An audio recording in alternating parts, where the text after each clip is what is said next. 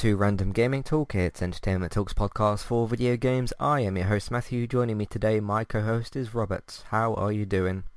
I'm doing good. How are you doing? Doing all right. Doing good. Um, so uh, yeah, I usually ask you what, what you've been playing, but we've both been playing the same big talked about game at the moment, uh, Cyberpunk 2077. Um, we're going to do basically a segment here at the start. I know that we include the news usually later, but we're going to lump it all together as a big Cyberpunk sort of um, segment here, both with our with our impressions and with uh, some big news about the game as well. But uh, how do you feel? What's your impressions so far?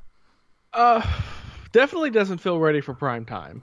I mean, I would have hated another delay, but it's clear that it needed another delay. Um, outside of that, I mean, I've had a few small bugs. Generally, my hair doesn't load up on my character. Uh, a couple times, the health bar didn't load up. I would have the health bar. I could, uh, um, you know, shoot, you know, whatever. It just never actually displayed. Mm-hmm. Um, anytime like a hint would pop up, it would do like a hard freeze for like a good four or five seconds. Um, but nothing like game crashy, you know, game ending. Um, but other than that, I mean, it's okay. Doesn't look very good on my one on my uh, 1S. I gotta admit, it's it's. So what do you? They would have never been able to only put it on next gen consoles, but I got a feeling this should have just been exclusive to the next gen consoles. Yeah, yeah, I think so. Um, I'm in a bit of a torn situation because um, from my own actual, I mean, I've seen loads of videos of the bugs and the glitches and all sorts of just crazy stuff happening. Some of which, which some of which is like funny bugs and glitches, and some of which is like, okay, come on, this game like is kind of broken. But then I've seen other people like myself say that okay, yeah, like the frame rates are a bit off. There's a few I've had glitches here and there, but none of none of them have actually interrupted my um like gameplay. Like I haven't had my car like fly up into the air or fallen through the world or anything like that. Uh, the only um, glitch that I had the other day was um, you did a mission and then you, you wake up in your apartment or whatever and I thought okay I'll I'll equip V with who's the guy that you play as uh, equip him you know with clothes and guns and get get myself you know ready to go out into the into the world and that uh, put on all my all his clothes and stuff and um, some of them he didn't have on I think it was his trousers and his boots that he didn't have on um, obviously I can't see the player's uh, well couldn't at the time see the player's face so I don't know if he had um, the glasses that I put on him because I didn't. You know, you can like look, in the mirror in your apartment.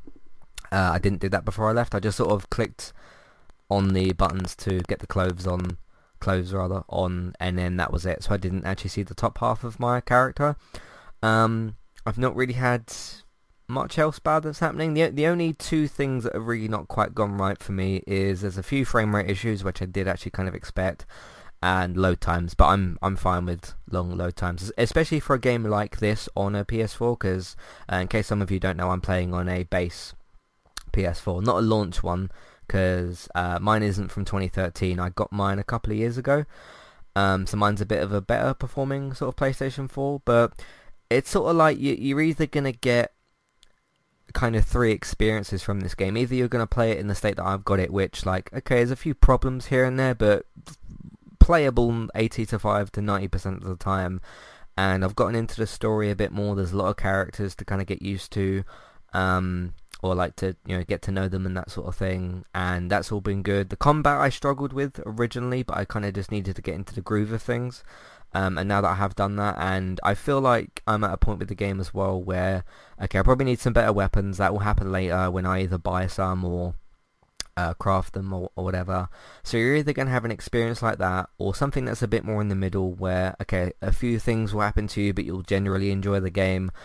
Or you'll have the other experience which is where this game is just a complete massive car crash for you. So, um, cause I was kind of, as I was playing this game and, you know, in different sessions and things, because I streamed the first hour that I did, which that all went pretty well. There's a few little problems here and there, but nothing, again, nothing that broke the game or really got in my way.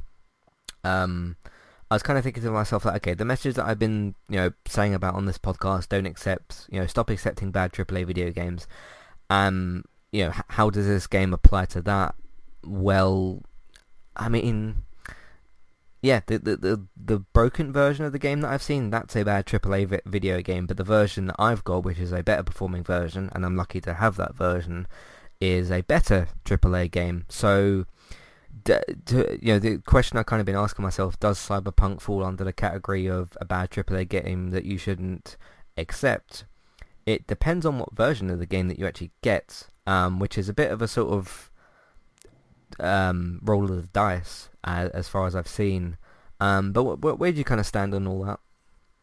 Yeah, I definitely want to like it more than I do. I guess Yeah. would be the best way to There's a lot say of that. things really. There's a really a lot of good things going for this game. A ton of Yeah, I mean, I I can definitely see the potential in it. It's just not there yet. But then you got to remember, Witcher Three when that first came out, that was a buggy clusterfuck of a mess, and eventually became the amazing game that it is now. Mhm. So I think it will get there eventually. It's just not there right now. Yeah, yeah. I mean, to answer my own kind of question about like, is this a bad AAA video game? My experience with it isn't what I'd class as a bad AAA video game. Therefore, I'm accepting the game. So, um, yeah, that's that's kind of the experience that, I, that I've had. In terms of like the level of bugs and glitches that you've had, how has that sort of gone for you? Is, it, is there anything really bad that sort of happened, or has it been under control for the most part? Nothing super bad. I mean, nothing like really makes me want to like throw the controller at the wall or something like that. It's Mm. just most of it is just it doesn't look very good on my system. Um, and unfortunately, since it is a console, there's nothing I can really do about that. Mhm. I have seen better um, versions, you know, running on higher end PCs. Um, Yeah. so that's one of those things that, again, like like we talked about before, this was gonna be christening my Series X, and obviously that didn't happen. So hmm Yeah, because I've even heard from different people that have all kind of said like they've got top of the line PCs. Um, some of which have said like, yeah, this is a great experience. Some of which have said like, look, I've got a really, really good PC, but this game's kind of still broken for me. So, it uh, when you whether it's on PS4 or Xbox or PC or whatever versions of whatever consoles that you've got, or Series X or PS5, you're more likely, I think, to experience it in a bad way on an old PS4 or on an old Xbox, um, which neither of us are playing on a console like that uh, in that sort of state. Because, like I said, my, my PS4 isn't an old one; it's a it's it's only a couple of years old, really. It's not a launch 2013 PlayStation 4, is what I'm trying to say. It still just does seem like it's okay when you install that game, when you boot it up, it's it's a roll of the dice as to what you're gonna get. So uh, there was one mission yesterday I played actually that confused me a little bit. You know when I'm gonna not I'm not gonna get into spoilers here. I'm just gonna sort of explain the mission a little bit. You know when you have to get your you know when you go to get your car back. mm-hmm. Yeah, and you get in the car and you immediately have a car crash, like that car crashes into you.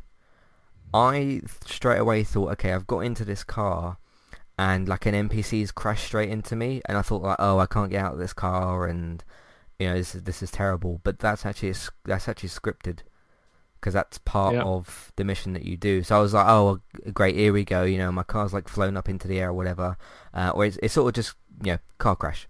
Um, and I couldn't get out of the car straight away, straight away. I thought, great, I'm stuck in this car. This is my first bad glitch, and this is terrible.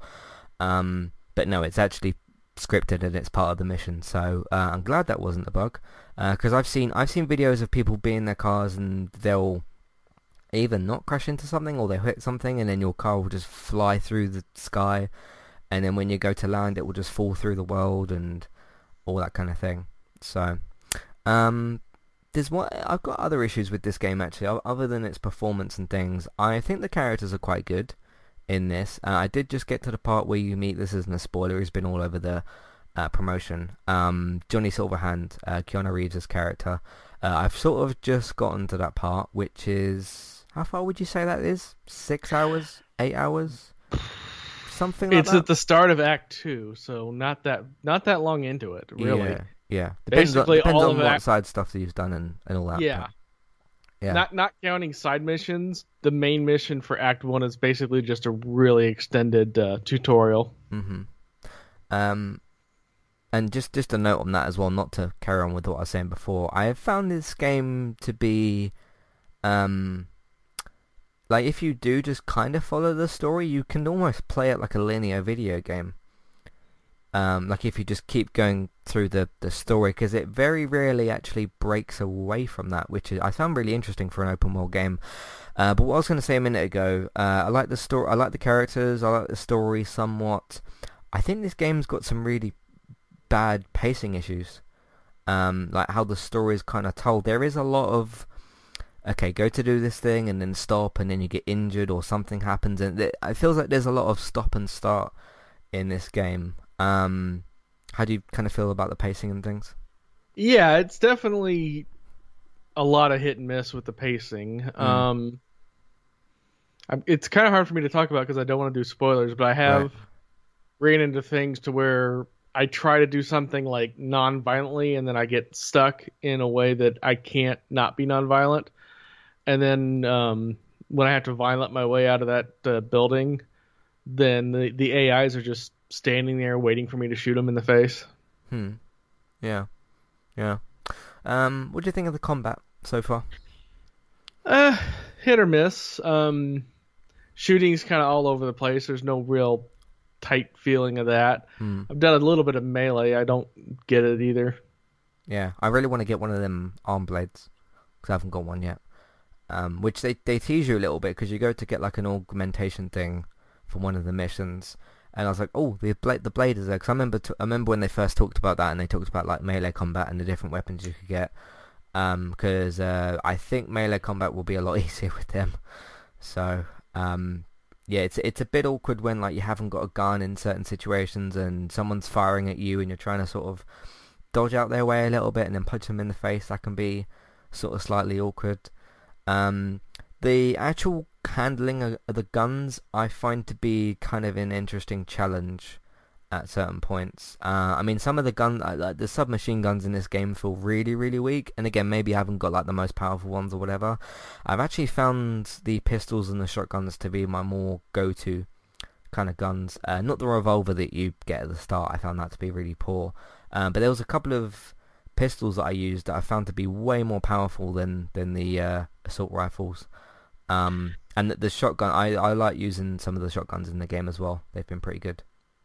So. Yeah, you got to really, really read into the stats because some of them yeah. will seem yeah. weak because of the the DPS numbers, but then they'll have like all kinds of status effects, and that'll really change how effective some guns are. So. Mm-hmm. Yeah. What What do you tend to try to use? Uh, generally pump shotgun. Yeah. Especially since at least in this build before whatever next patch comes out, the AI just tends to stand there and do nothing, so I can run up and just unload in their face and just do massive amounts of damage. Yeah, yeah. I found a couple of times with the shotguns, um, I was able to actually like knock an enemy over onto the floor, not with not by hitting them, but by shooting them, and mm-hmm. I'll just keep pumping bullets into them on the floor. I actually found that to be to be quite fun. Um, yeah, uh, one of the complaints I heard about this game is the enemies are a bit bullet spongy. I think that's both a com- I don't think that's actually a problem in the game. I think that's a it, that's a combination of you've got to remember that you're not you're not fighting always against normal humans. You're fighting against either people that have got cybernetics or actual robots in certain situations. So they're gonna be they're gonna be better than humans because they've got augmentations and stuff. And like you said, with some of the guns just being really quite weak, I think it's a combination of both of those things. Um, because you're not just shooting normal humans. So, um, yeah. but overall, I am enjoying my time with it. It is a little bit hit and miss here and there. Um, I just want the game to stop doing this. Like my my biggest actual problem with the game isn't to do with the technical stuff again because the dice that I rolled, I got a slightly better version of the game. Um, I just want the story to stop being so stop and start and let me let me kind of like get into the missions and start upgrading my weapons. I'm I'm really excited to keep doing that kind of stuff. Um, and like start getting some augmentations and start getting some of these like cooler weapons and more powerful weapons. Um, I'm looking forward to not the grind of that, but the sort of progression of that as well. Um, the characters have been kind of kind of interesting. Some of them a bit more forgettable than others, but they've mostly been quite good. So, um, but yeah, that's that's my general sort of feelings. I've actually got more problems with the pace of the story than the actual technical aspects of the game. Um, but yeah, that's overall how I feel. I think we've kind of um, said our feelings on the game. Um, let's tie some news bits into here actually, because we're sort of finished with our impressions a little bit. Um, what did you want to talk about news-wise from the game?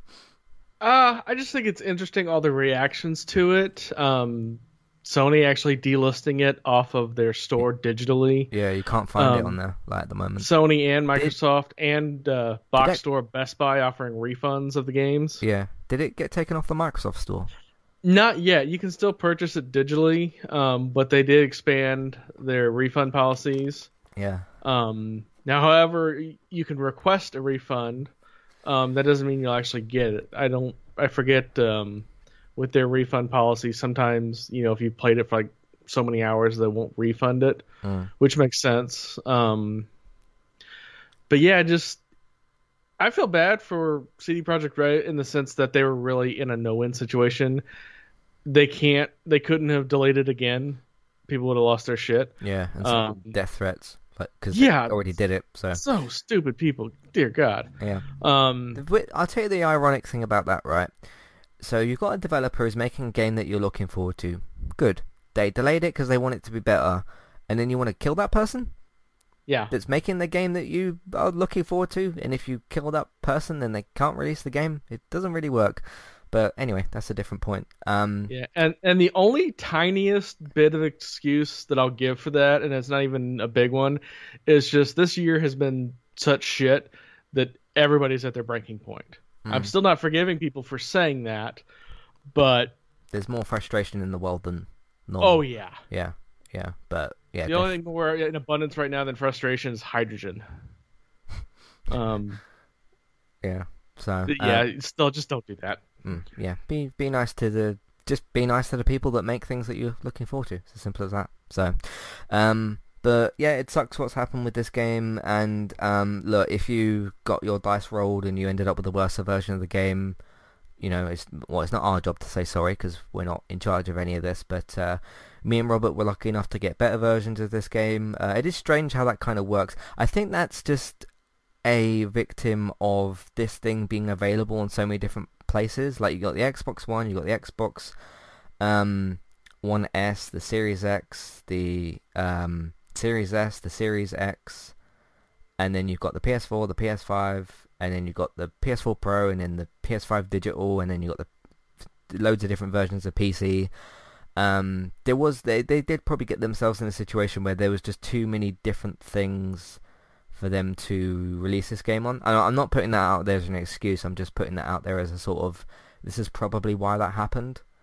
Um, but I don't know. So, but um, anything else you want to add to this? I think we've kind of spoken.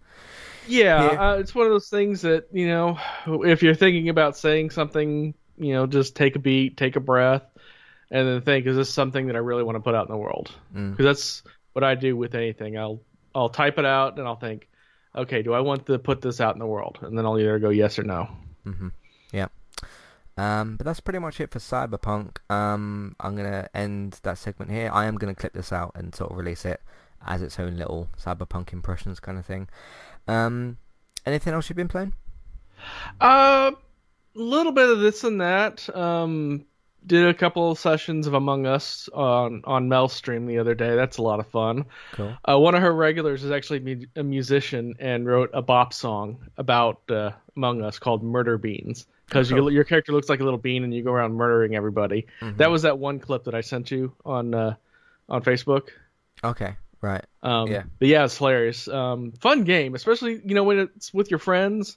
You know, maybe a couple pints in, it can be a lot of fun.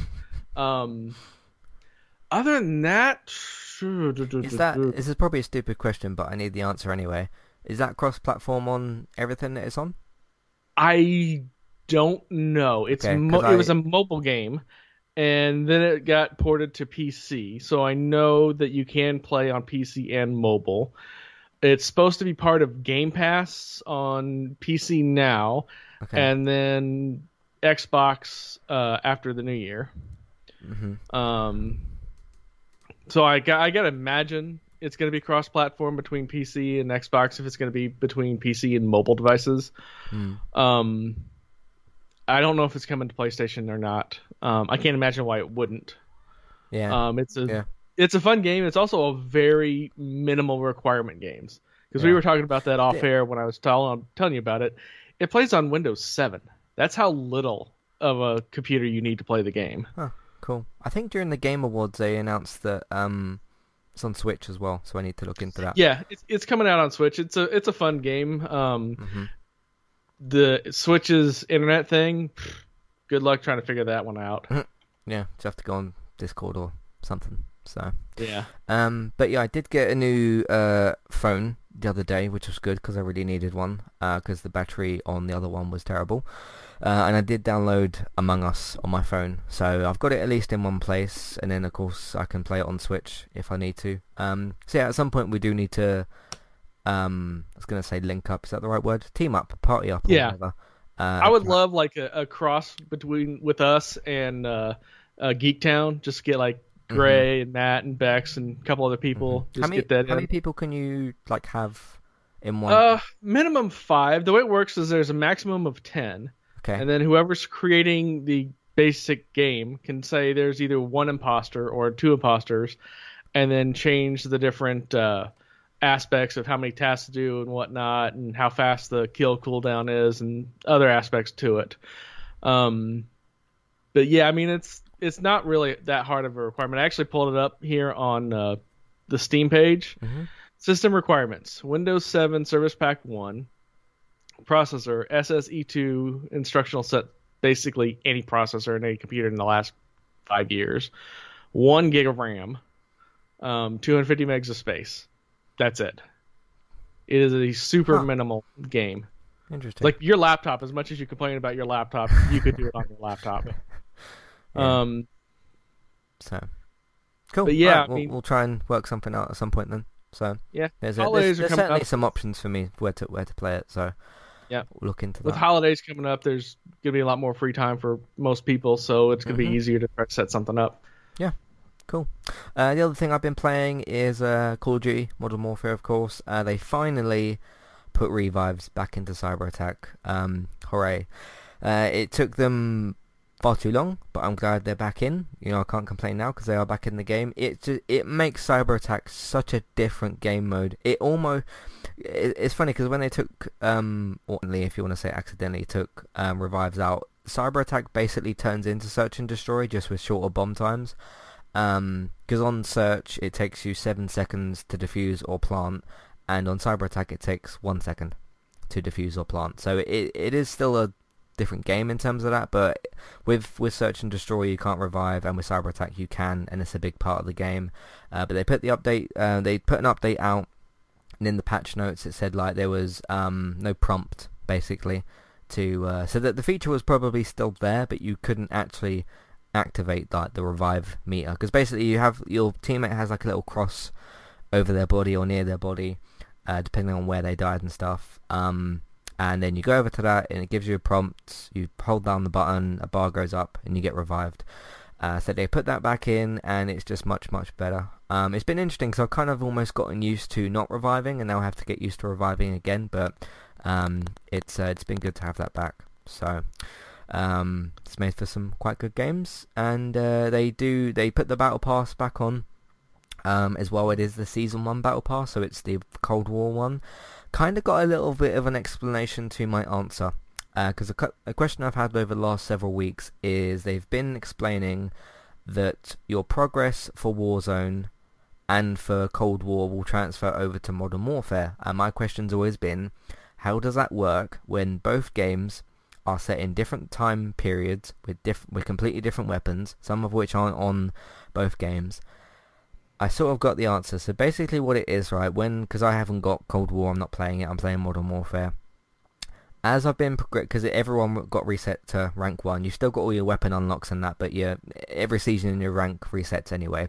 So everybody's rank got reset to one, which is fine. Uh, that was sort of supposed to happen as I've been ranking up, I've been unlocking guns, and I keep checking them and saying like, okay, what have I unlocked in this game? I'm unlocking guns and perks for Black Ops Cold War. So how I think this basically works is if, I'm assuming it's working the same way on the other game, if you're getting leveled up in Cold War or in Modern Warfare, you can unlock guns for the other game. So basically, let's let's say I go on there later and I I get ranked up twice. I unlock a gun for Cold War. I can then go onto that game, which I haven't got or whatever. Can go can go onto there, and then the weapon should be unlocked for me.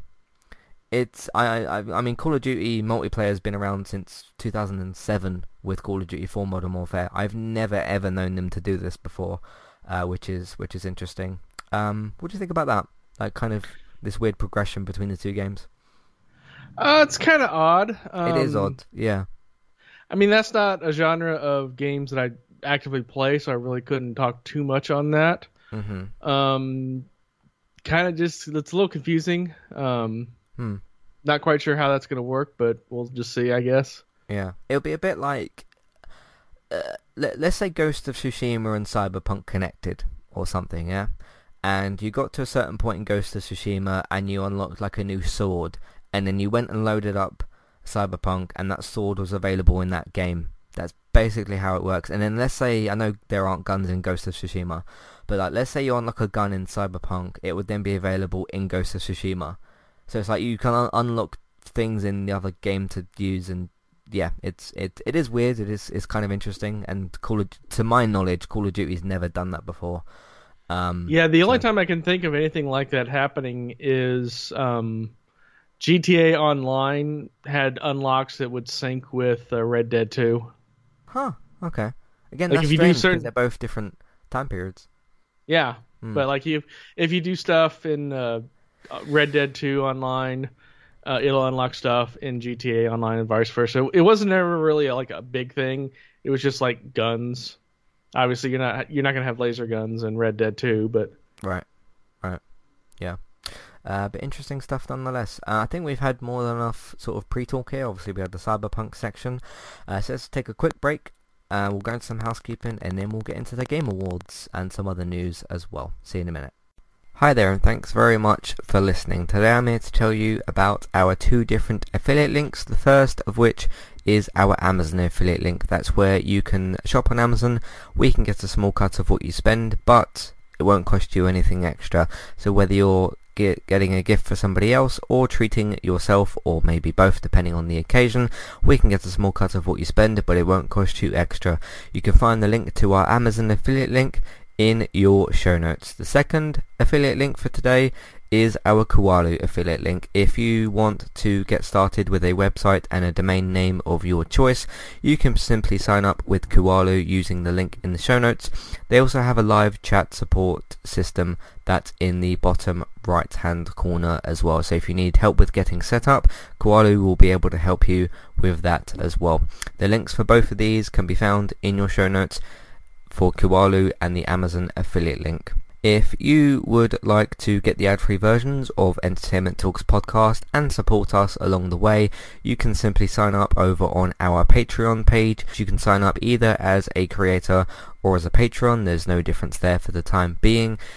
And you can get your ad-free podcasts over there. It's a great way to support us on Entertainment Talk and to get rid of the ads and get your ad-free podcasts. You can also support Entertainment Talk on Patreon at the $3 level tier. This gets you a chance to request a review from us of your favourite TV show or film, but it's one per month, so one TV show or film review per month. It's up to you which one you want to choose.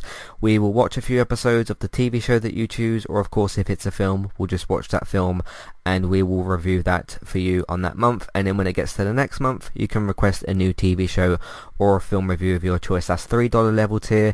That does also, of course, include your ad-free podcasts for the month as well. Thank you very much for listening and enjoy the rest of the show. Alright, recently on Entertainment Talk, I haven't uploaded it yet, but uh, Manchester United did beat Leeds by six goals to two today. Very good performance. Uh, still some questions defensively, because there always is. But uh, Manchester United have beaten Leeds today by six goals to two, and look out for that podcast roughly when this one is uploaded as well. Uh, I haven't edited it or anything, I've just uh, recorded it. So look out for that, and we play it against Everton in the Carabao Cup on Wednesday.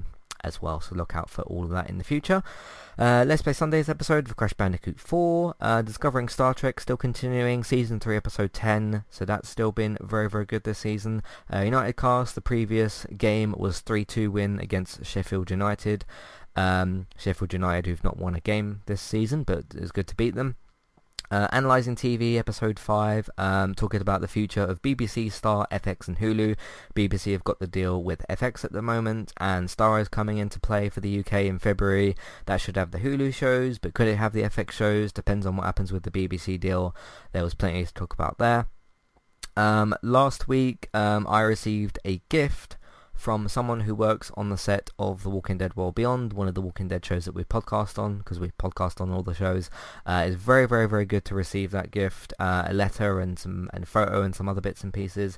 Uh, so me and David did a special podcast where we read uh, the letter out, or I read the letter out, and talked about the experience and uh, all that sort of stuff. So that was very, very good to uh, to do as well.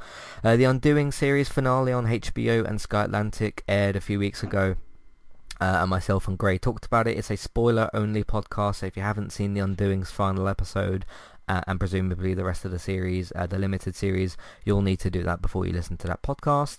Um, we've got, what else have we got here? A um, couple of other things. Spider-Man 3 for 2021 has got some casting news. I've discussed some of that. And uh, yeah, that's pretty much what we've been doing on entertainmenttalk.org and on podcast platforms. I believe after we finish recording this today, we're doing a Mandalorian season two um, review. You still up for doing that afterwards? Oh, absolutely. Cool, cool. Uh, so look for all of that on entertainmenttalk.org and on podcast platforms. I just need to find a photo that I've got here related to The Last of Us.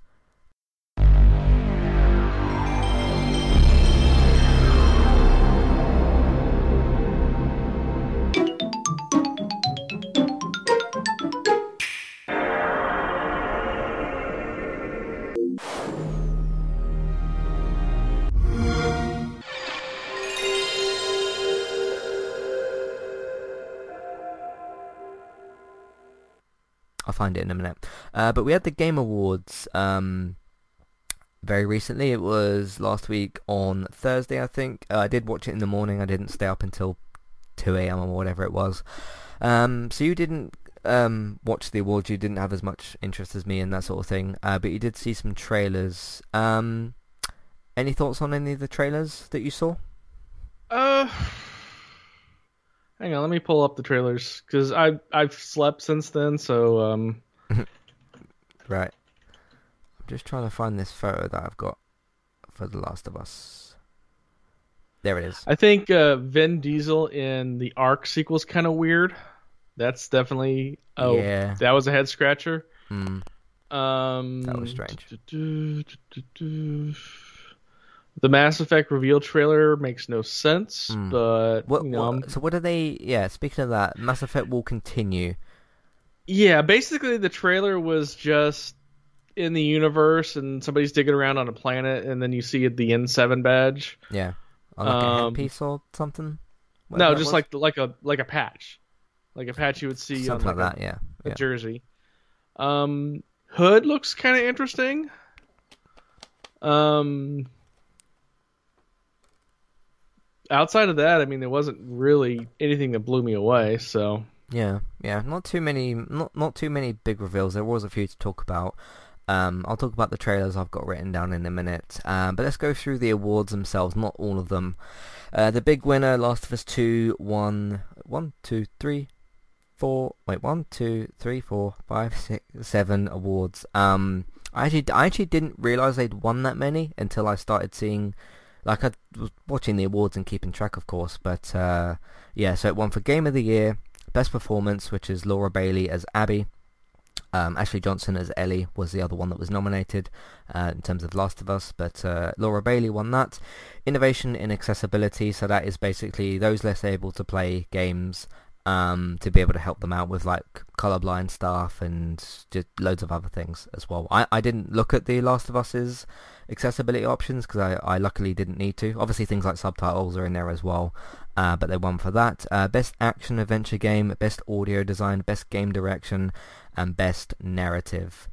Um, obviously, I was very, very, very happy. You know, it's well, I don't think it's any secret that it's my game of the year. Unless you're new here on Entertainment Talk, this could be a first one podcast from us that you're listening to.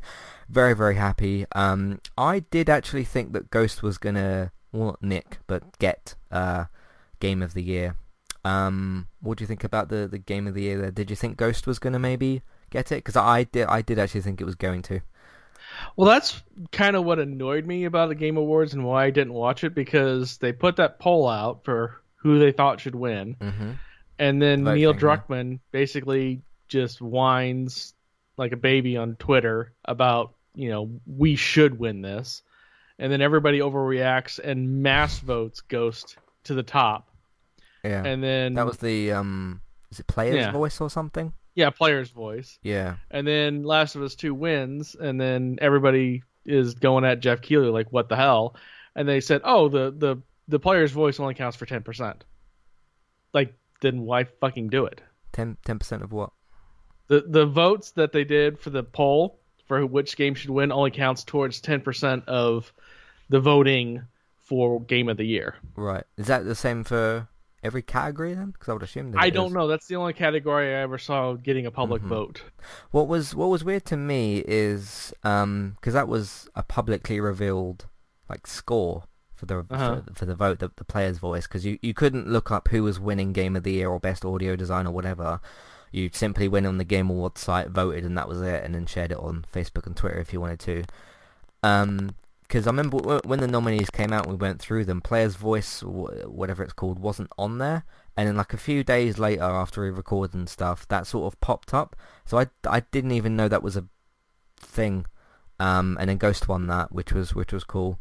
Um, interesting. Uh, yeah, Ghost of Tsushima did win Best Art Direction. I would argue, as as much as I love Last of Us 2, and I'm not gonna say the opposite because there's no point me saying I don't love the game because I do.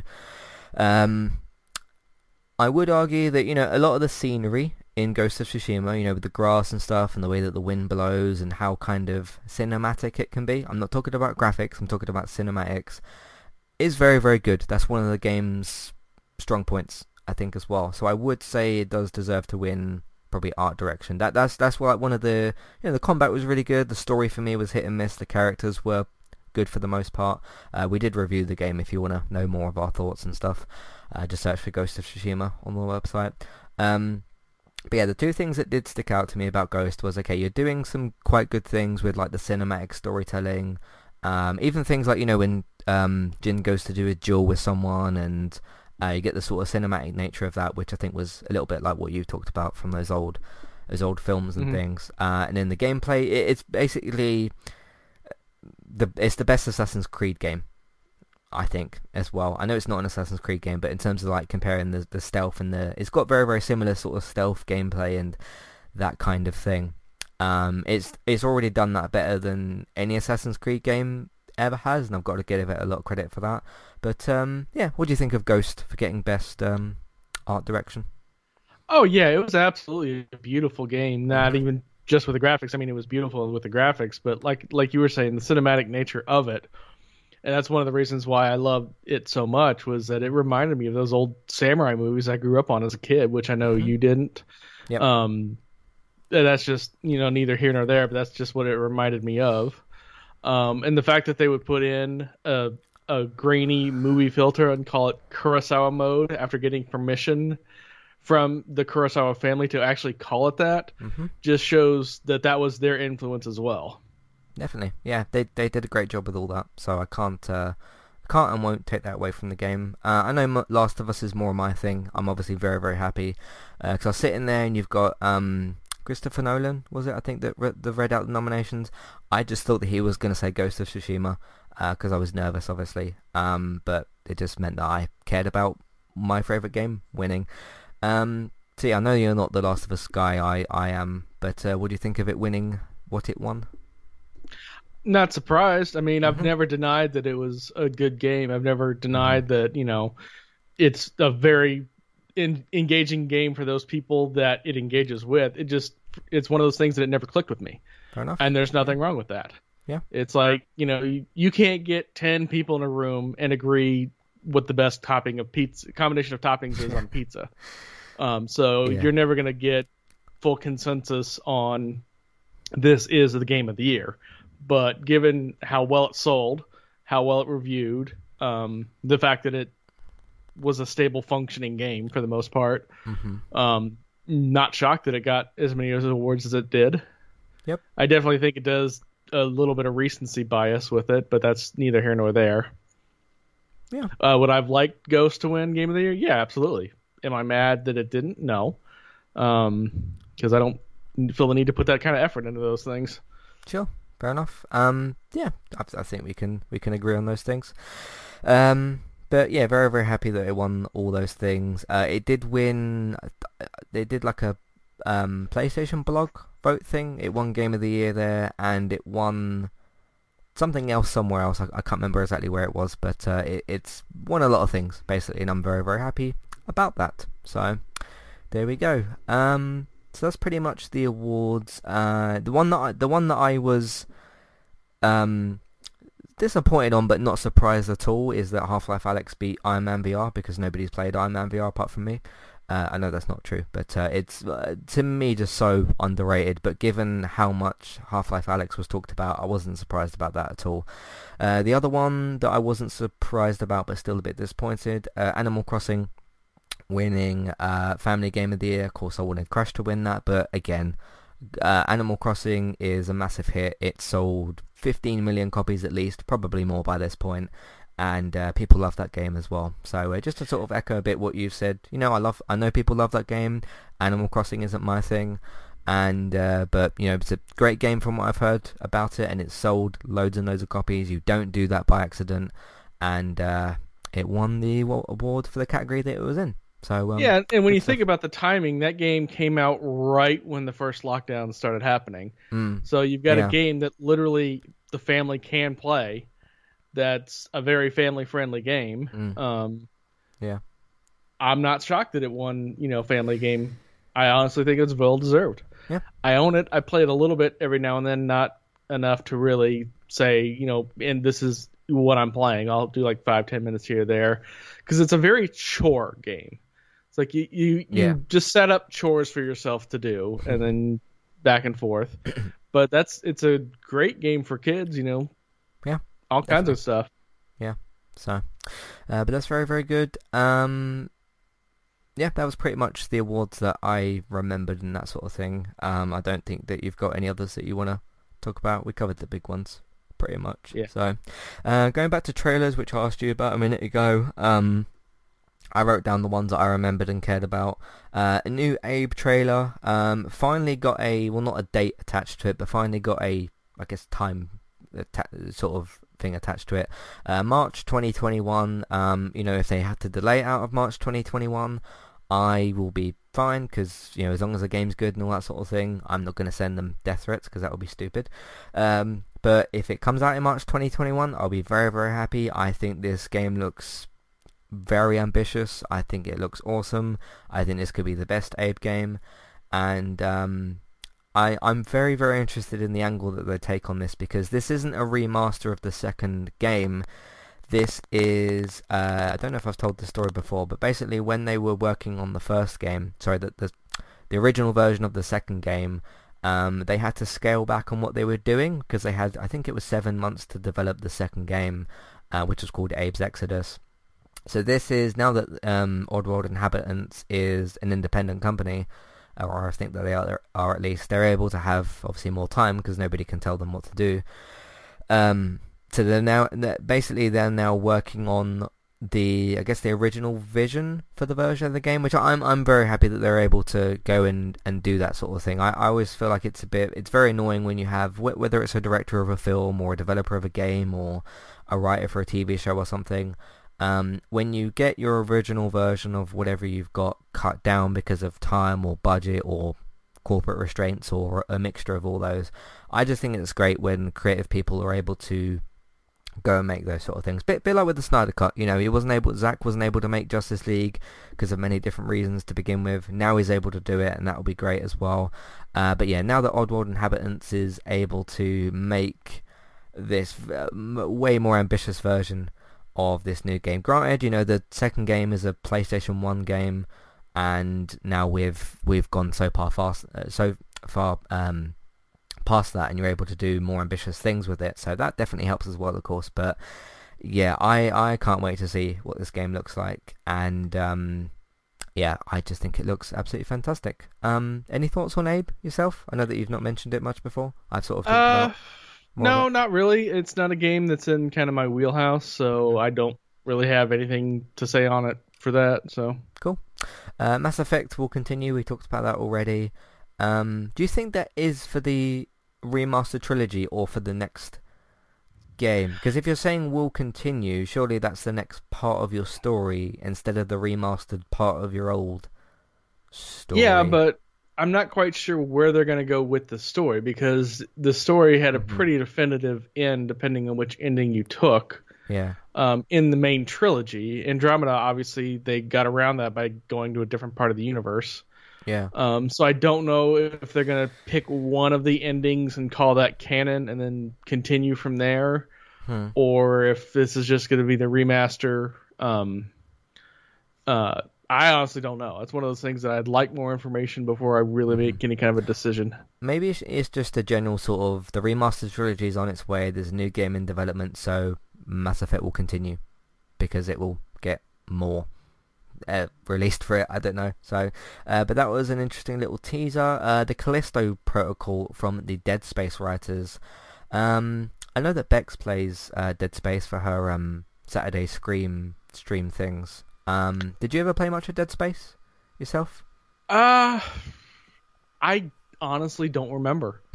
I have no idea if I have or not. That's kind of weird. Huh. I think I might have played like a demo, but I'm not 100% sure on that.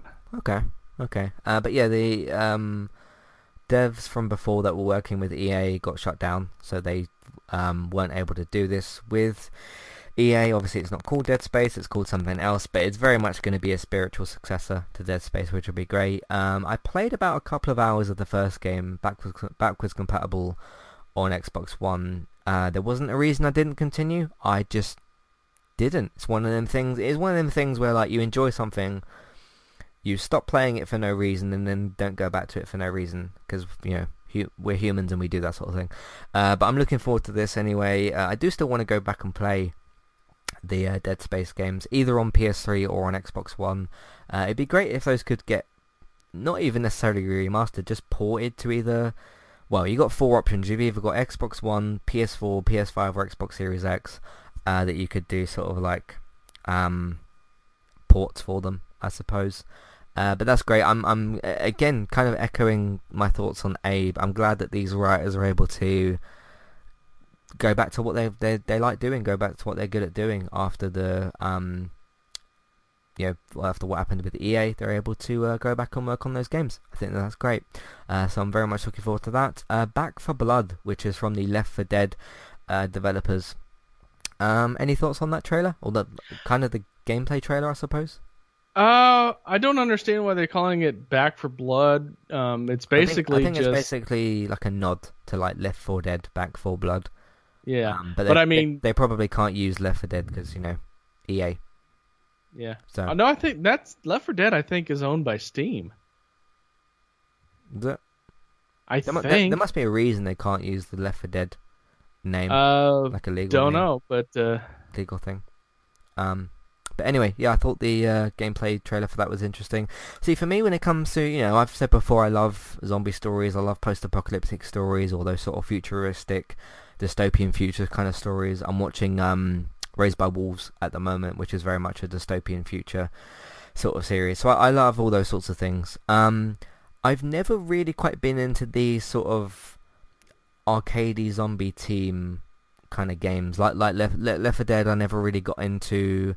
Uh, there hasn't been too many more of them to be honest. There was Evolve, which was sort of like that. That was more monsters than zombies, but I've never really been into those kind of arcadey team games kind of thing. But I'll I'll give this give this a try. It's from a good set of developers, so um, yeah, we'll see how that works out. But uh, yeah, like I was saying, there, must be some sort of reason why they can't use the Left 4 Dead, unless it's like maybe a fresh start kind of thing, or I don't know. But the de- Back 4 Blood's got to be some sort of nod towards Left 4 Dead.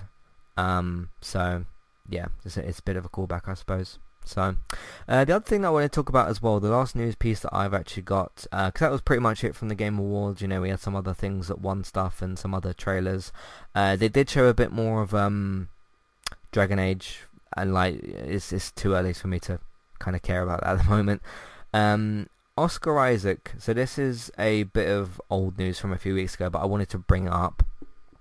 Oscar Isaac is, is in talks to play Solid Snake in a Metal Gear Solid film. Now, from what I know and from what I understand, Kojima isn't involved here. Uh, but somebody that he's worked with on the games is the director, from what I understand. Now, for me, when it comes to uh, whether it's Metal Gear Solid or um, Silent Hill, especially with, with, with PT and that sort of thing, but more more so with Metal Gear Solid, if you're gonna do anything Metal Gear Solid, I don't care if it's a well, if it's a board game, it doesn't really matter. If it's going to be a comic book, TV show, film, game, you've really got to have Kojima in charge, so to speak. Whether it's the showrunner for a show or the uh, the um, director for the game or the director for a film. To me, if you're gonna do anything Metal Gear related, you've got to have Kojima. Not just I don't want him as just like an executive producer or something. I want him as the director. If you're gonna do a, a, t- a TV show or a film with a TV show, it would be uh, showrunner would be the best option for him. Um, the other thing, like the uh, Metal Gear Solid has got a lot of lore to it. I don't think that the film is going to do that justice. Now, on the topic of Oscar Isaac, I think he's going to be great if he does play a Solid Snake, if this film does actually happen. But yeah, I I just I almost think that I, I it doesn't matter to me who you've got in the lead role. Um, if you haven't got Kojima involved with something Metal Gear Solid related, I would almost say don't bother doing it because he's just got such a very particular brand. Weird one, weird and wonderful is how we sort of described it before. Nobody else can really do that um, in the same sort of way. Now you can have people like Christopher Nolan that do like weird stuff with Inception and with Tenet uh, or Tenet, and then you've got um, I think it's Noah Hawley. I can't remember the guy that did um, Legion on FX. That was sort of like timey wimey and weird and all that sort of stuff, but Kojima's brand of that is just very, very specific, and I don't think anybody else could do that. Um, but what do you think? Uh, honestly, that story is so convoluted between the different games. Mm-hmm. I'm not sure you could even suss it out, regardless of who's on it or not. Hmm. Um, I mean, let's be honest. That's that's some confusing shit right there for that whole series. yeah. Um, past that, you know, just wait till we see like a trailer or something. Mm-hmm. Make a mm-hmm. judgment then. Yeah, because this could still turn out to be like a cool spy thriller kind of espionage action film, is what they could go for. But you've still got to kind of have that weird and wonderful stuff that Kojima does, and if you just don't have that there, it's just not the same thing.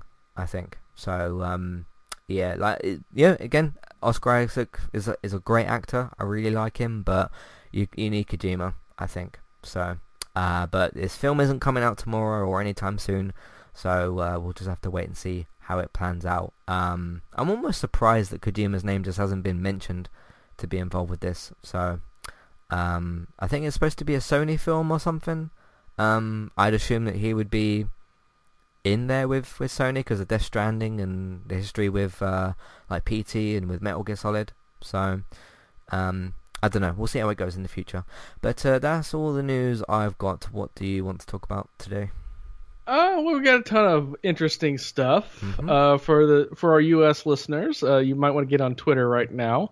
Xbox is doing a Mandalorian themed two controller giveaway, one featuring the title character and the other featuring Baby Yoda, because who doesn't want controllers with uh, Mando and Baby Yoda? Sure. Uh, it's free to enter, uh, open to residents of the 50 U.S. states. Uh, you just have to go to the Xbox Twitter account, uh, find the tweet, retweet it, and you're entered.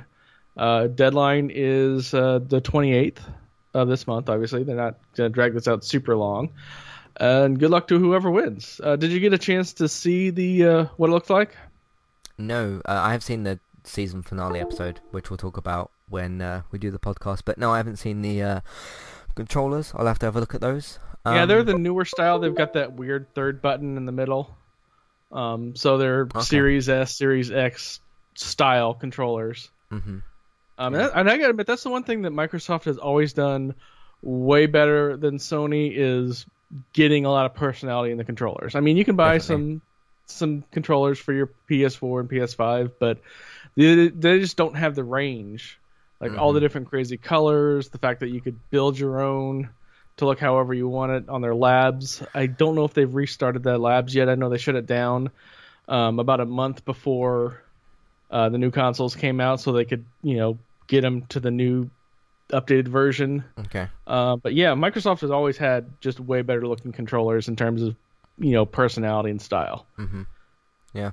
Uh, speaking quickly about uh, the Mando himself and the, the child or Baby Yoda or whatever you want to call him these days, um, they did announce in the Game Awards. I'm just gonna. I haven't really got too many thoughts on this. I just wanted to kind of include it here. Uh, Kratos, Master Chief, Daryl and Michonne from Walking Dead, and uh, Mandalorian are all now either going to be in Fortnite soon or already in there. So that's Fortnite for you. So I, I don't have any thoughts on that really. I, I play, you know, Fortnite with my sister and my niece and nephew want to play it, but other than that, I don't go on the game. So, um, any thoughts on any of those characters being added? Uh, it is what it is. I mean, they're going to do that eventually. That's how they keep that game relevant. Mm-hmm. Because remember, they did themed ones for both uh, Infinity Wars and Endgame. Yeah, they put Thanos Uh, and I know they've done themes for other things as well. So, in there. Mhm. you know, I mean, I don't play those style of games, but I'm not going to crap all over it because, you know, it's just marketing. Yep. Uh, but just wanted to include that. Um, yeah, it's cool that you can. I'll have to look this uh, Mandalorian controller up and uh, have a look at that. But yeah, I've still just got my blue and my white PS4 controller. One of them's actually connected to the adapter on my um, Switch dock, and then the other one I use regularly with my PlayStation. But if one of them messes up, I can just use the other one, which is good. So, uh, what else did you want to talk about today? Uh, ordinarily, in a normal, sane world, I'd already be booking my ticket, but we can't travel right now. Mm-hmm. Um, Super Mario World at Universal Studios Japan is getting ready to open up uh, once that country opens back up. Uh, they did a Nintendo Direct on the 18th, and they showed some footage. In the video, uh, Shigeru Miyamoto, who created the Super Mario franchise, walks around the land. Uh, you enter the the uh, that part of the uh, um, brain fart um, entertainment camp. I, I can't think of the word entertainment camp. Anyway, Right. uh, there's a giant warp pipe. You walk into that into Peach's castle. Um, there's some kart racing for kart racing enthusiasts. Um, uh, there's bands. Um, you, there's like blocks you can hit to unlock hidden items. Um, all kinds of crazy stuff. You should really see the fo- the video of it. It's it's cool. I want to go like right now. Yeah, I haven't been to any kind of theme park for a long time. Theme park. Thank you. That my brain would Is that the word you were actually looking not for? pull that word out of the air. Oh, okay. Yeah. All right. Um, but yeah, I haven't been to one of them in, in a long time. I think the last time I went was like um, Thorpe Park, maybe about five or six years ago. Um, but yeah, it's always cool when you have themed versions of them. I remember when I did um, went on the Saw ride, uh, which was actually quite cool. Um, there's some like Walking Dead attractions that don't really uh, well, there's they're just sort of generic zombie attractions. One of them's got a bit more. There's there's two. I know that there's, there's two Walking Dead attractions. One of them's a ride, I think, and one of them's like a walkthrough thing. I think one of them actually got closed down. I'm not completely sure about that. But one of them was just like this really generic zombie thing, and then the other one actually had like specific things from the series. Um, so, but I think one of them's closed. Um, but yeah, I mean, adding video games to it would be great. Obviously, you know, uh, the all the Disney theme parks speak them for themselves. Star Wars, Marvel, Disney, Pixar. Uh, I'd love to go to one of them because I'd love to go on the um, new Toy Story thing that they've got as well. That would be cool. I'd imagine it would be incredibly expensive to go there, but uh, Oh I, d- yeah. I, I do want to do that one day. And then they've got is it Galaxy's Edge as well, like with the Millennium Falcon and stuff. Mhm. Um, that's really cool. So yeah, a lot of those places are really exciting, and um, I can't think of as many video games that have done it as as opposed to films that have got theme parks. Like there's been Terminator rides and Jaws, and like I said, all, all the Disney stuff that's that's out there. But yeah, there isn't that many, at least from what I know. I mean, I haven't got the most experience with theme parks, but um, video games would be cool to add to it as well. Um, like speaking of zombie stuff, you could do like a Last of Us kind of thing maybe um, as well. Uh, I mean, you could have a whole, you could have because you said this this is like a Nintendo themed kind of place. Um, Mhm. you could you should probably get one that's PlayStation themed as well with all the PlayStation stuff and one that's Xbox themed as well. Uh, like you could have some cool space stuff with um, Halo maybe in there. Uh, there's there's tons and tons of ideas that you could use. Uh, even third party as well, like an Assassin's Creed attraction or like a Watch Dogs thing or something. Um, there's tons of options. But um, what do you think? Uh, well, the original Universal Studios in Orlando, Florida, I actually went the year that it was opened. I was 19, so that was almost 30 years ago. um, the thing that I like most about it, I mean, all the rides were obviously movie themed since it is Universal Studios. So everything was like Back to the Future or this and that and the other. Yeah. Uh, the thing I liked is that they figured out a way to make the crowd, the lines move really, really fast. You still spend a crazy amount of time in lines, you just don't feel it because the way that the rides are set up is like most of them are kind of a virtual ride, um, to where you're in like a room with a screen and then you're on whatever that's on a piston that pivots up and down and all around. Or if it's a travel, they just don't have a long series of carts. You just have a cart go, cart go, and that way you just you know how's it doing, keep it moving, Mm. kind of a thing. So because if you're moving, you know, six people every 30 seconds, you blow through that line pretty quick. Um, it was it was a fun time. I had a blast. Um, some friends of my parents had kids that were my age, and the four of us went, and we just kind of hung out all day. It was a ton of fun. Mm. Um, haven't been back since, but that's just because you know I'm solo. It's kind of weird to go to those places when you're just by yourself, especially when you're somebody my age. it's super weird. Mm. Um, but yeah, I would love to go. I've always wanted to go to Japan, but that's one of those things that I'd have to go with somebody that spoke the language because I can't speak any Japanese, and I Yeah. don't want to be a dumb tourist. Right. I, as someone who grew up in a town where there's a lot of people coming outside the state and outside the country in, and you see both sides of that, I just don't want to be a dumb tourist. Sure, sure. Um, yeah, I remember going to Thorpe Park with my sister about five or six years ago. That was the last time I went to a theme park, and uh, there was one ride that we queued up for for two hours, and like it was a, it was a great day and all that. I had, I had a lot of fun. Um, but there was one ride that we queued up for for two hours. The ride lasted thirty seconds, and it was uh very head bumpy, if if that's a word to use, and yeah, it was over very quickly but uh, that w- that wasn't very good. But other than that, it was it was quite a good day that we had. So uh, anyway, let's move on from that. What else did you want to talk about today? Uh, well, as you know, EA's uh, Play became a part of Game Pass earlier this year, Mm-hmm. and so a lot of the EA Play games are available if you have Game Pass or Ultimate. Uh, the service was supposed to come to uh, PC, but that's getting delayed until after outside 2020 into 2021, which is weird to think about that 2020 is almost over. Um, they don't like give a specific eleven days left. yeah. So They don't give a specific day when it's going to come, but it will be in PC probably like the first month or so. Cool. I'm sure they're just getting some testing done, um, make sure that it works okay on Mm. the PC. Yep. But outside of that, um, yeah, I mean, it's just it's just one of those things that it's it's already on console. It's just getting uh, um, pushed back later. Cool. Yeah, I mean that's fine. You know, you got to make sure that things work and all that. Uh, you can still get it on Xbox and and whatnot. Um, I did actually. Oh, that's something I forgot to talk about. I did try to use um. uh, What's it called? To st- stream my Xbox to my phone. I can't remember what the thing's actually called. Um, and it didn't work very well.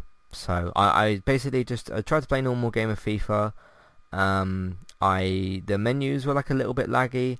I went into just a kickoff game. As soon as I started passing the ball around, it just cut out. So, um, but I tried it out. I well, I was I remember saying before I was curious to try it out because you know Stadia doesn't work either, at least for me, and uh, I tried it out. So, um, but yeah, I did sign up to Game Pass recently because I wanted to play Ori and uh, try out Gears Tactics and those sorts of things. Um, or continue with Ori, uh, the, the second game, and try out Gears Tactics. But uh, yeah, I you know we will see when Game Pass gets launched. Do you think it, do you think it'll be just like January 2021 probably? And- January, maybe February, March Yeah. at the absolute latest. Mm-hmm. Cool. All right, so we'll see what happens with that. Uh, what else did you want to talk about today? Uh, well, this is from the category of what the hell is wrong with you. Uh, there was a thing that went viral a couple weeks ago about this six-year-old Call of Duty player uh, called Rowdy Rogan apparently getting banned um, Because he's six years old. from Activision. Um, he's six, but he's got 95,000 followers on Twitch and 132,000 followers on YouTube. Uh, he put a his parents put a video on his uh, Twitter account that looks like it's him getting banned. Uh, turns out that was just a big scam. It was a it was a con cooked up by his dad to try to get him on the FaZe Clan's uh, radar and try to get him some kind of interaction with that. It's like, what in the actual hell, people? You're using your six year old kid as a prop for something like this. I I'm done with people. I'm just done. Yeah, yeah, it's it's not great. I mean, um, uh, what was I gonna say? Yeah, I mean, he's already. It sounds like he's already doing. I can't remember the numbers that you just said, but for YouTube and Twitch, already doing Yeah. quite well. And he's only six. I mean, he shouldn't be playing Call of Duty. That's the other part of this. Um, uh, that that's his uh, parents' decision. sure. More, he yeah. shouldn't have a Twitch and a YouTube because you have to be 13 to have a YouTube, I think. And I don't know I how old you, do. have to be to have yeah. Twitch, but I know there's an age requirement for that. Yeah, because there's like a there's an upload option for YouTube, um, like a made for kids thing for thir- Yeah. if if it's 13 and under, it is for kids. If it's intended for over 13, then you don't click that button. Um, so and I never clicked the button, and I've never gotten any messages about that or anything. So, um, I remember when YouTube was was doing that. I can't remember the name of the actual program thing for it, but like if I remember, I remember they said something about like if if you upload a video and you do click the under 13s button and it's not suitable for that, then you'll get like fined. But then I, I never heard about anybody getting fined. Um, I think that was launched at the start of this year, and everyone got like really panicky about they'd have to pay loads of money for videos. But I ne- once it actually launched, I never heard about it. So I actually So I didn't even know it was a thing, but then I never, uh, well, not never. I uploaded, I think, like four videos to my YouTube account. Uh-huh. I never, I just never got around to making anything out of that. hmm Yeah. So, but um, yeah, that is what it is. So, uh, what else did you want to talk about today? Uh, we'll end on a funny note. Um, you, the people that know me know I love harmless trolls. Like when you do something that's a troll but nobody gets hurt, it's not you know pissing anybody off. You're just doing it for yucks and you get it through. Love it. It's one of my favorite things. Like um, back in April, we um, the Twitch streamer and uh, Sweet Anita tweeted out a troll saying that she started an OnlyFans account and it was just a link to a SoundCloud file playing that debated song. Oh yeah, yeah, I remember That was hilarious. So um, KT's uh, KTVZ21 in Oregon is a news channel, and they have an out and about segment that promotes outdoor activities, hi- hiking, landscaping, photography, things like that. And they let viewers submit pictures. Uh, well, this guy's daughter um, submitted two pictures from Red Dead Redemption 2 for their out and about story, and they fell for it both times. So it's actually they're actually looking at the shot. You can see it's on the news, and they're saying out and about courtesy, and they give the girl's name, and it's Red Dead 2, which is hilarious, absolutely hilarious. Yeah, that's pretty cool. I mean, yeah, as long as you, if you're doing a prank like that, as long as you're not stealing something from somebody or hurting somebody or hurting yourself or whatever, then then that's fine. Um, you know, but uh, yeah, I mean that that's all in good spirits. That's pretty cool. Um, do you know what the pictures were at all? Just of scenery because it's out and Oh, just- about. so oh, right. So it's like landscape. Like if you ever looked up uh, landscape photography or anything like that, um, Okay. basically that's just what it is. Cool. All right. Um, any thoughts on this yourself? Like I said, I think it's fucking hilarious. Yeah. Um, but past that, no, good on her. You know, you you make them fall for it twice, that's on them. So, Mhm. Cool. All right. Um, anything else you want to talk about today? uh, no, that's all I had. So, Cool. All right. Uh, that's all the news and the impressions and whatnot. Uh, let's finish off. This is the last podcast for the year as well. Uh, let me just actually try to decide this now. I'll bring up my calendar. Um. So you're you're going to be back at your old job? You said. yep, Soon? starting next week. Okay. So we'll be back on the Tuesday, sort of late-ish schedule, Yeah. like you said about before. Uh, so we've either got the 5th or the 12th of January that we can do. Um, I'll see how I feel on the 5th because I'm I'm a little bit burned out from content at the moment because it's been, you know, uh, a while since I've had a break. So I'll see how I feel on the week of the 5th. If not, we will come back on the 12th, which is the week after. Is that good with you? Mhm. Yep. So that is the Christmas week. Uh, so next week is the Christmas week, basically, like the 23rd and 4th and 5th. Uh, then you've got the end of the year to the start of the year, so sort of the 30th through to the 1st and 2nd and all that.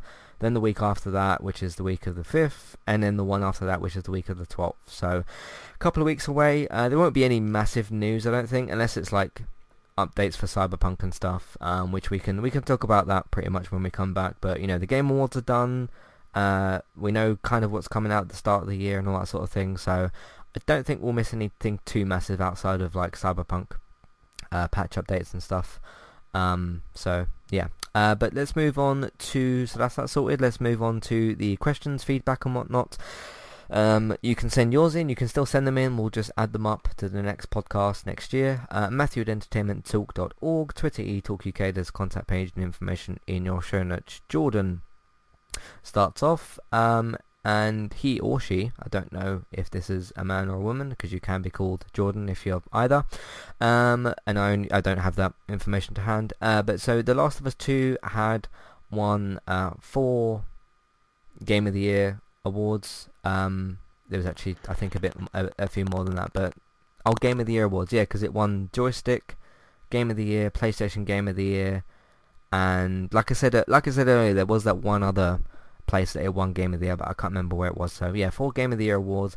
Has a game done that before? Um, it probably has. Not to my recollection that it's done that. Um, I know God of War did really, really well when it came out.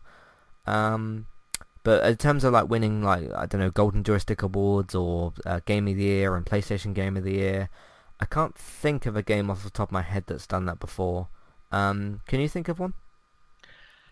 Uh, not immediately, but then a lot of these awards are kind of newer. So you know, going back Yeah, even ten yeah. years, we didn't have as many award shows. So it's kind of hard to say if Mhm. one has or hasn't done that yet. So Yeah, yeah. So maybe they have, maybe they haven't. Uh, my guess would be something like God of War, or because that was the God of War Red Dead Spider-Man year, wasn't it? 2018. Um, so I'm guessing those awards were probably a little bit more shared out, but uh, not that I recall. So yeah, Uh, and I'm sure like the year Halo Three came out, it won a bunch of awards. probably Um, something like that. Yeah, Call of, Call of Duty Modern Warfare, Call of Duty 4 Modern Warfare won quite a lot when that came out.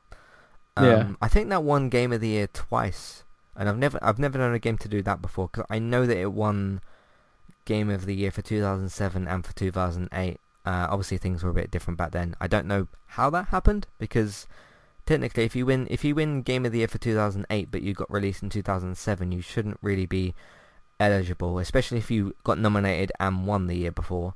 But you're talking 12 or 13 years ago, so things Mhm. were different back then. Uh, Harrison says, um, so Harrison writes in again, Hey lads, thanks for a great 2020 and all the advice and general entertainment you have given me. Have a great Christmas, lads. Um, well, thank you very much for writing in on the different occasions that you have. I hope you and your, yes, it's son, isn't it, that he's written about before. I uh, hope you and your son have a very good Christmas. Hopefully um, you have a good time together and all that. Um, I don't know his situation outside of that, but I hope you have a very good Christmas as well. Thank you very, very much for writing in on the different occasions that you have. Um, anything? To Yeah, and thank that? everybody for that writes in because that's Of course, yeah. that's really helpful for us because one, it reminds us that people are actually listening, Mhm. and two, I love writing into the the shows that I listen to, um, and it's always good to get that fan interaction. So I love it on both ends. So.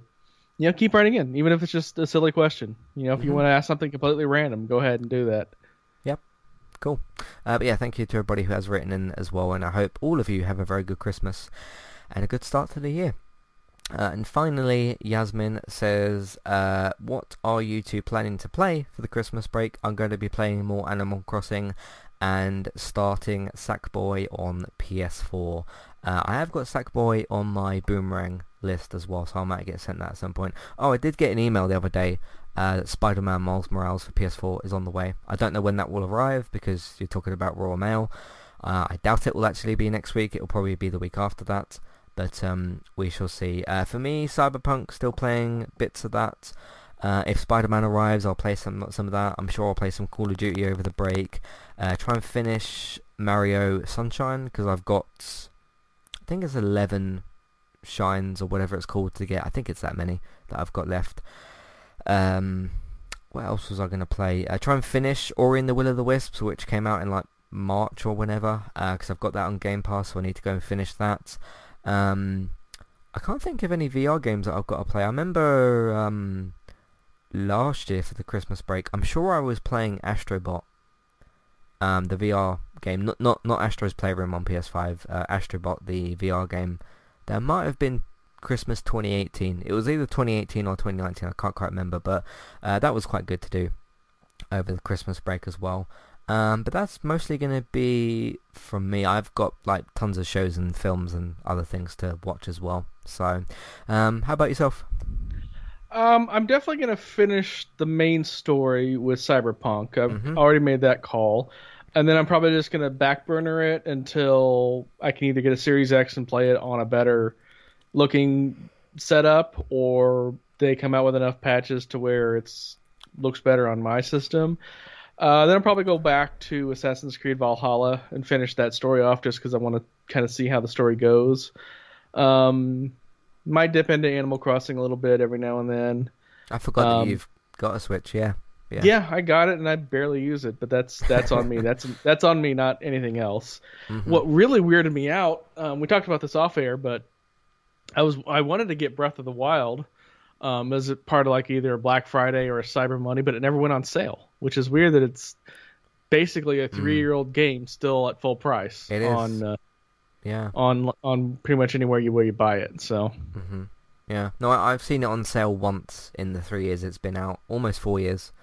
Uh, next year because it's a 2017 game. So yeah, March next year it'll be four years old, uh, which is crazy that Breath of the Wild is almost four years old, but yeah, I've seen that game on sale once the entire time it's been out. E- even like uh, Black Friday sales and Christmas sales and Switch sales, it's never been on sale other than once, at least that I've seen. Um, and it was thirty pounds at the time. Because mm-hmm. um, either I couldn't rent that game through Boomerang because they just kept having no stock for it because well every, everybody that had a Switch at the time was playing it, so I just never got a chance to rent it. But um, I didn't mind paying for that; it was a great experience. But yeah, yeah, and that's why Breath, I've never Breath done. Breath just never really been on sale. So yeah, and that's why I've never done the rental service because imagine trying to logistically do that for a country with 350 million people. Mm. Nothing would ever be in stock. You you couldn't buy enough stock to to logistically do that. Yeah. Like you could maybe do it state by state, have like a rental service, but in one state. Even then, your stock's going to be pretty thin. So, I mean, Boomerang's been you know reliable for for the most part um, for the three years that I've had it. I remember I signed up on a on a Christmas um, one year. I think I can probably look it up on my account or something, but I'm pretty sure I've had it for about two or three years. And uh, the only time I well didn't deactivate it, but put it on like a rental holiday thing was when I had Last of Us, because uh, I bought that game and then I, I knew I wasn't going to play anything else for like a couple of weeks. So uh, that was the only time I sort of put that on hold. Um, but it's been pretty reliable other than that. So, um, yeah, I've got Sackboy on my list. Uh, haven't had it sent to me yet. I do have, like I said, Spider-Man on the way, so if that arrives, I'll play that. But, yeah, time will probably go faster than what we expect, and we'll be back doing the next podcast uh, before you know it. So, uh, again, thank you everybody very, very much who's written in this year and listened and supported the podcast and enjoyed it and everything like that. Um, Robert, thank you for joining me this year for all the episodes that we've done. Um, and uh, we'll probably be doing the Arrowverse shows, I imagine, in, at some point in February as well. Yeah, I think so, they come back in February. Yeah, so uh, yeah, thank you, Robert, for joining me this year as well. I know that your work schedule's been a little bit difficult sometimes, and you try to fit the podcast around that. So uh, thank you very, very much for doing all of that. And uh, until next time, we will see you in the future on entertainmenttalk.org. If you like what you've heard today and you want to support more of it, you can support us on Patreon There is the $1 and $3 level tiers for ad-free podcast and review options. Um, word of mouth and social media, you can simply tell people that you know about the content that we've got, either word of mouth or social media, Facebook, Twitter, Facebook groups, whatever you use, uh, all of that. Uh, if you want your up-to-date, reliable TV and film news, uh, Geektown is your go-to for that, geektown.co.uk and Geektown Radio on Tuesdays. Uh, that's on a Christmas hiatus at the moment, the podcast for that. Um, if you still want to enter in the Geektown Awards, which you can still do, geektown.co.uk forward slash awards. There's also probably a link on the website that David's put. Uh, go and vote on your favourite shows, games and films for 2020 and your most anticipated for 2021. Uh, you've got until the 31st of December to enter into that as well, into the prize draw and stuff and to vote. So make sure you go and do all of that as well. Uh, for Twitch, in the meantime, in the meantime, I'll be streaming bits and pieces over the Christmas break. I don't know when or what games, but uh, pretty much the same games I've been playing. Um, you can find me on Twitch, eTalkUK. You can also find Bex. I don't know her Christmas schedule, but look out for her on Twitch as well. Um, Tristabytes, Trista B Y T E S. Just go, just go and follow both of us on Twitch, and you'll be notified when we go live. And uh, look out for Let's Play Sundays as well. Thank you very much for listening. Have a great Christmas. Have a very good start to your year when that happens, and we will see you next year. Goodbye. Goodbye.